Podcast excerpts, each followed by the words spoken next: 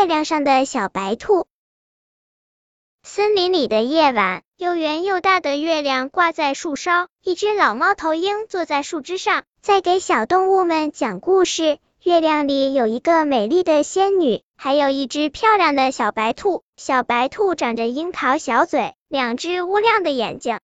故事很快传开了，传到了一只小白兔的耳朵里。小白兔走到池塘边，对着池水一照，嘻，我的嘴小小的，眼睛也是乌亮乌亮的。它跑去对小动物们说：“我就是月亮上的小白兔，就要飞上月亮去陪伴仙女了。”是真的吗？小松鼠听了心里痒痒的，说：“要是我也能飞到月亮上去，该有多美！”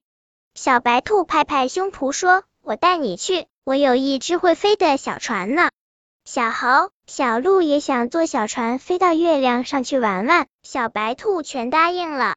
从这以后，大家对小白兔都佩服的不得了，成天跟着它转，不住的问：“我们什么时候去月亮呀？”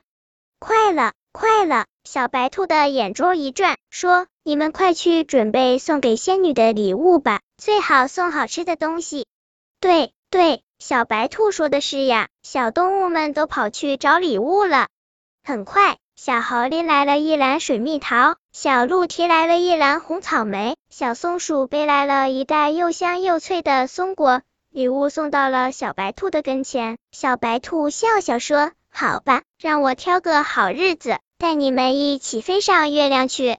大家刚走，小白兔乐呵呵的说：“真是一般傻瓜蛋，我只是随便说说，他们全都相信了。”他越想越觉得好玩，忍不住哈哈大笑起来。笑着笑着，突然嘴巴上嚓啦一声，上嘴唇裂开了一条缝，疼得他哇哇的直叫：“哎呦，哎呦！”他哭啊哭。哭的两只眼睛通红通红，从这以后，小白兔就变成了三瓣嘴，两只乌眼睛变成了红眼睛。它怕给别人看到，听到一点响声就飞快的跑掉，躲藏起来。小猴、小鹿和小松鼠好几天没找到小白兔，还以为它已经坐小船飞到月亮上去了呢。大家都很生气的说：“小白兔真不够朋友。”怎么可以说话不算数呀？